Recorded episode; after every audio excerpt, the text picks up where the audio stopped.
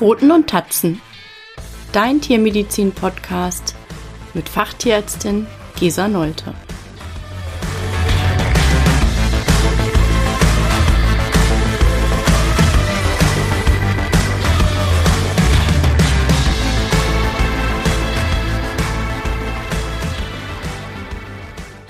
Hallo und herzlich willkommen zur sechsten Folge. Heute geht es um die wichtigsten Reisekrankheiten beim Hund, wie die Leishmaniose, die Babesiose, die Ehrlichose, die Dirophilariose, die kanine zyklische Thrombozytopenie, auch Anaplasmose genannt, und die Hepatozoonose. Reisekrankheiten werden fachlich auch Vector-Borne Diseases genannt, also vektorenübertragene Erkrankungen wobei ein Vektor ein lebender Organismus ist, der Krankheitserreger von einem Tier auf ein anderes Tier überträgt oder von einem Tier auf einen Menschen überträgt. Vektoren sind sehr häufig Gliederfüßler, fachlich auch Arthropoden genannt, wie Stechmücken, Zecken und etwas weniger bedeutend Flöhe, Läuse und Fliegen. Die wichtigste Reisekrankheit beim Hund ist die Leishmaniose. Sie kommt weltweit in wärmeren Ländern vor, besonders in Lateinamerika und in allen Mittelmeerländern und in Portugal. Es gibt verschiedene Leishmanienarten. Zahlreiche Wild- und Haustiere bilden das Erregerreservoir und auch der Mensch ist ein Reservoirwirt. Es ist die häufigste eingeschleppte Infektionskrankheit in Deutschland. Die Ansteckung erfolgt durch den Stich der weiblichen sogenannten Sand- oder Schmetterlingsmücke, fachlich auch Phlebotomus, die die Einzeller übertragen. Im Tier leben Leishmanien in den sogenannten Makrophagen und die kommen im Blut, in der Haut und in inneren Organen vor. So verteilen sich die Leishmanien dann im Körper. Sie vermehren sich durch Zellteilung. Ähm, neuerdings wurde die Sandmücke auch entlang des Rheingrabens, also ähm, Baden-Württemberg und Rheinland-Pfalz, nachgewiesen. Wenn eine Sandmücke einen infizierten Hund sticht, kann sie die infizierten Makrophagen beim Saugakt aufnehmen und aus diesem Grund sind Leishmaniose-positive Hunde in Deutschland problematisch, da es zu sogenannten beheimateten, autochthonen Infektionen kommen kann. Die Krankheitsanzeichen einer Leishmaniose sind sehr unterschiedlich. Es gibt eine lange symptomlose Inkubationszeit, je nach Immunsystem des Wirtes, bis zu acht Jahre. Und die Krankheitsanzeichen sind zum Beispiel blasse Schleimhäute, eine Blutungsneigung, Fieber, Müdigkeit, vermehrter Durst, Hautveränderungen und da vor allen Dingen Haarausfall an Ohren, Schnauze und rund um die Augen. Appetitlosigkeit, Durchfall, Erbrechen, Lahmheit, Augenveränderungen, also eine ganze Palette an möglichen Krankheitsanzeichen. Die Diagnose erfolgt über eine Blutuntersuchung, eine Urinuntersuchung und oder Organgewebeproben. Eine Übertragung auf den Menschen ist möglich. Eine Heilung beim Tier ist nicht möglich. Im besten Fall besteht die Therapie aus einer lebenslänglichen medikamentösen Behandlung. Ein Nierenversagen ist die häufigste Todesursache bei der Leishmaniose. Es gibt Impfstoffe gegen Leishmanien. Diese schützen allerdings lediglich, äh, indem sie Erkrankungserscheinungen äh, vermindern, aber nicht die Infektion verhindern. Optimal ist also eine Kombination aus Impfung und Mückenschutz zur Reiseprophylaxe. Phlebotomen sind mindestens von April bis maximal November aktiv. Tagsüber sind Phlebotomen nicht aktiv. Der Aktivitätszyklus der Mücken beginnt kurz nach Sonnenaufgang und dauert bis Morgengrauen. Dementsprechend kann man auch über sein Verhalten eine Infektion versuchen zu vermeiden. Grundsätzlich solltest du überlegen, ob du deinen Hund aufgrund des hohen Infektionsrisikos in riskante Gebiete überhaupt mitnimmst. Und noch einmal, die Leishmaniose ist eine Zoonose, also die Übertragbarkeit auf den Menschen ist möglich, hier insbesondere Menschen mit geschwächtem Immunsystem. Die Babesiose oder früher auch Pyroplasmose ist eine weltweit vorkommende Erkrankung und vor allen Dingen in den Tropen und in den Mittelmeerländern, aber auch in Norditalien, Ungarn, Süd- und Westschweiz und um die Region Basel kommt es zu Erkrankungen.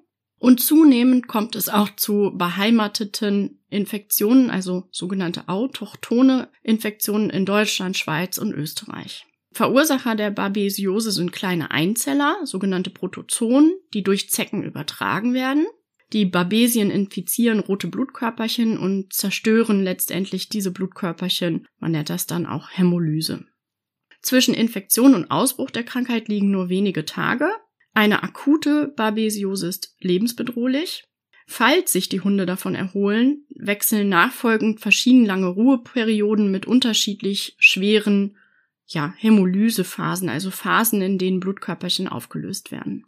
Krankheitseinzeichen einer Babesiose sind auch recht umfangreich. Mattigkeit und Schwäche, Fieber bis zu 42 Grad, blasse Schleimhäute, ein rot bis grünbrauner Hahn. Es kann sein, dass die Tiere eine Gelbsucht ausbilden, Leber- und Milzvergrößerung und plötzlicher Tod. Die Diagnose erfolgt über eine Blutuntersuchung und oder eine Urinuntersuchung. Wichtig ist eine Zeckenprophylaxe zur Bekämpfung. Die Babesiose ist nicht übertragbar auf den Menschen, also keine Zoonose. Medikamente zur Behandlung der Babesiose sind in Deutschland derzeit nicht erhältlich. Das Medikament muss für jeden einzelnen Patienten über die internationale Apotheke besorgt werden. Das kann manchmal einige Zeit dauern und eine Bevorratung ist amtlich verboten. Somit kommt es bei der Behandlung manchmal zu schwerwiegenden Problemen. Die Ehrlichose ist eine bakterielle Infektionserkrankung durch Ehrlichia canis hervorgerufen. Das sind kleine Parasiten, die in den sogenannten Monozyten, bestimmten Blutzellen, ähm, ja, parasitieren. Deswegen wird die Ehrlichose fachlich auch Kanine monozytäre Ehrlichose genannt. Die Übertragung erfolgt durch die braune Hundezecke. Die braune Hundezecke heißt fachlich auch Ripicephalus sanguineus. Die Ehrlichen sind vor allen Dingen im Mittelmeerraum verbreitet. Es gibt Einzelfälle in Deutschland. Die Symptome sind je nach der Phase recht unterschiedlich. Es gibt eine akute und eine chronische Phase. In der akuten Phase haben die Tiere Fieber, sind apathisch, appetitlos, haben eventuell Atemnot, ähm, die Lymphknoten sind geschwollen, es kommt zu ähm, Magen-Darm-Beschwerden wie Durchfällen, in sehr schweren Fällen auch zu Lähmungen oder Gelenksentzündungen und Krampfanfällen. In der chronischen Phase haben die Tiere ähm, eine Verminderung aller Blutkörperchen, also der roten, der weißen und der Blutplättchen.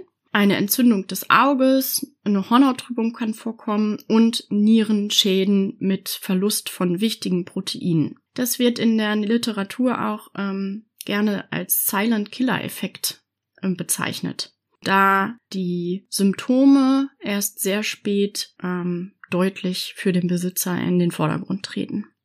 Die Diagnose erfolgt über eine Blutuntersuchung. Rechtzeitig erkannt ist die Heilungschance recht günstig, in fortgeschrittenen Fällen in der Regel ungünstig. Es ist eine in der Regel lebenslängliche Infektion und eine Erregerelimination ist meist nicht vollständig möglich. Die Ehrlichose tritt häufig als Begleiterkrankung auf, neben Babesien, Anaplasmen oder Hepatozon. Und die Ehrlichose ist nicht übertragbar auf den Menschen, also keine Zoonose. Zur Therapie das alleinige Vorhandensein eines Titers ist keine therapeutische Indikation bei der Ehrlichose. Bei akuten Symptomen mit entsprechenden Veränderungen im Blutbild erfolgt eine Behandlung mittels Antibiotika und in schweren Fällen zusätzlich mit einem Imidocarb-Präparat. Die Dirophilariose lässt sich unterteilen in eine canine kardiale Dirophilariose, auch Herzwurmbefall genannt, und eine kanine subkutane Dirophilariose, ein Fadenwurmbefall der Haut. Erst einmal zum Herzwurm, hervorgerufen durch Dirophilaria imitis. Dieser Parasit kommt hauptsächlich im südlichen Europa und in Amerika vor und wird durch Stechmücken übertragen. Sind kleine Mini-Parasiten, sogenannte Mikrofilarien, die durch den Stich der Stechmücke übertragen werden und gelangen dann übers Blut weiter in Richtung Lunge und auch weiter zum Herzen und in die sogenannte Pulmonalarterie. Da kann man sagen, machen die Urlaub. Für die Parasiten herrschen da sehr günstige Verhältnisse. Dort wachsen sie und produzieren Nachwuchs. Krankheitsanzeichen einer, eines Herzwurmbefalls sind Leistungsabfall und Schwäche, Husten, Atemnot, blasse Schleimhäute und im fortgeschrittenen Stadium kann es auch zum Herzversagen und oder zu Stauungsanzeichen kommen. Die Diagnose erfolgt über eine Blutuntersuchung und im fortgeschrittenen Fall auch über eine Herzultraschalluntersuchung. Therapeutisch ähm, ist die Behandlung mit Antiparasitika bei der Dirophilariose sehr schmerzhaft und es kann durch die Abschwemmung von totem Wurmmaterial zu einer sogenannten Wurmembolie kommen und auch zu Lungenentzündungen. Bei sehr schweren Fällen ist ein chirurgischer Eingriff nötig mit den entsprechenden Risiken. Auch da kann Wurmmaterial abgeschwemmt werden. Die Dirophilariose ist eine Zoonose und kann auf den Menschen übertragen werden. Der Fadenwurmbefall der Haut wird durch Dirophilaria repens hervorgerufen. Dieser Parasit kommt vor allen Dingen im, Mittel im Mittelmeerraum vor, zunehmend auch in Deutschland und wird über die Stech über eine Stechmücke übertragen. Krankheitsanzeichen sind Juckreiz und Knoten in der Unterhaut und eventuell eine Hautentzündung. Die Diagnose erfolgt über den Nachweis im Blut oder über einen Nachweis in Gewebeschnitten. Und auch Dirophilaria repens ist eine Zoonose und somit auf den Menschen übertragbar. Zur kaninenzyklischen Thrombozytopenie oder auch Anaplasmose, hauptsächlich in Südeuropa und Osteuropa verbreitet und wird über die braune Hundezecke übertragen. Es ist eine Rickettsienart, die die Anaplasmose verursacht, genauer genommen Anaplasma platis, und diese befallen die Blutplättchen. Krankheitsanzeichen sind relativ unspezifisch, blasse Schleimhäute und Fieber, Blutungsneigung, Augenentzündung und die zyklische Abnahme der Blutplättchen, woher die Erkrankung auch ihren Namen hat. Die Diagnose erfolgt über eine Blutuntersuchung. Häufig kommt die Anaplasmose als Co-Infektion mit anderen Reisekrankheiten vor. Die Therapie erfolgt durch eine spezielle Antibiose und in schweren Fällen auch durch ein Imidocar-Präparat. Es ist eine Zoonose. Die Übertragbarkeit auf den Menschen ist in Einzelfällen bekannt. Und zu guter Letzt zu der Hepatozoonose. Hepatozoon canis kommt vor allen Dingen in Südeuropa vor und wird übertragen, wenn der Hund eine infizierte braune Hundezecke frisst. Machen die tatsächlich gar nicht so selten. Infiziert werden vor allem die, die Muskulatur und die weißen Blutkörperchen.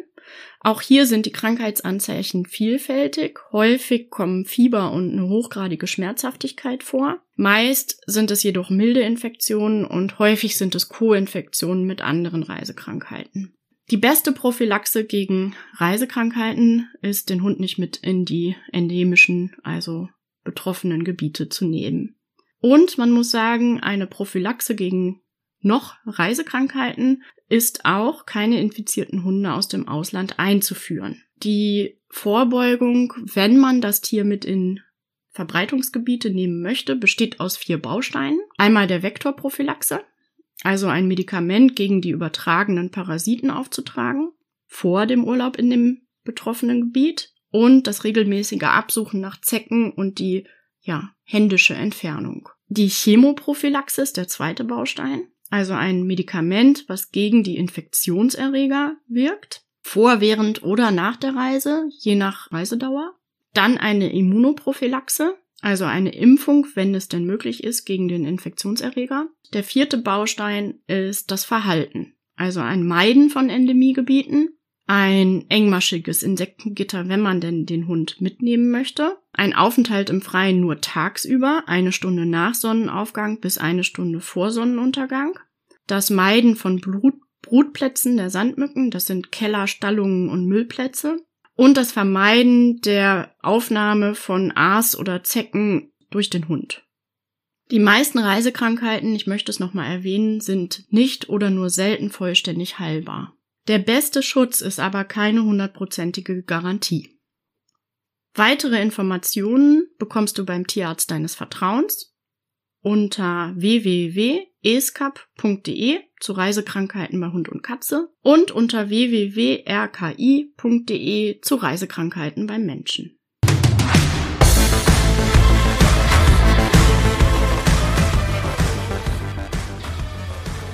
Dir hat dieser Podcast gefallen? dann freue ich mich, wenn du ihn abonnierst. Wenn du Themenvorschläge hast, schreib mir gerne unter info at pfotenundtatzen.com.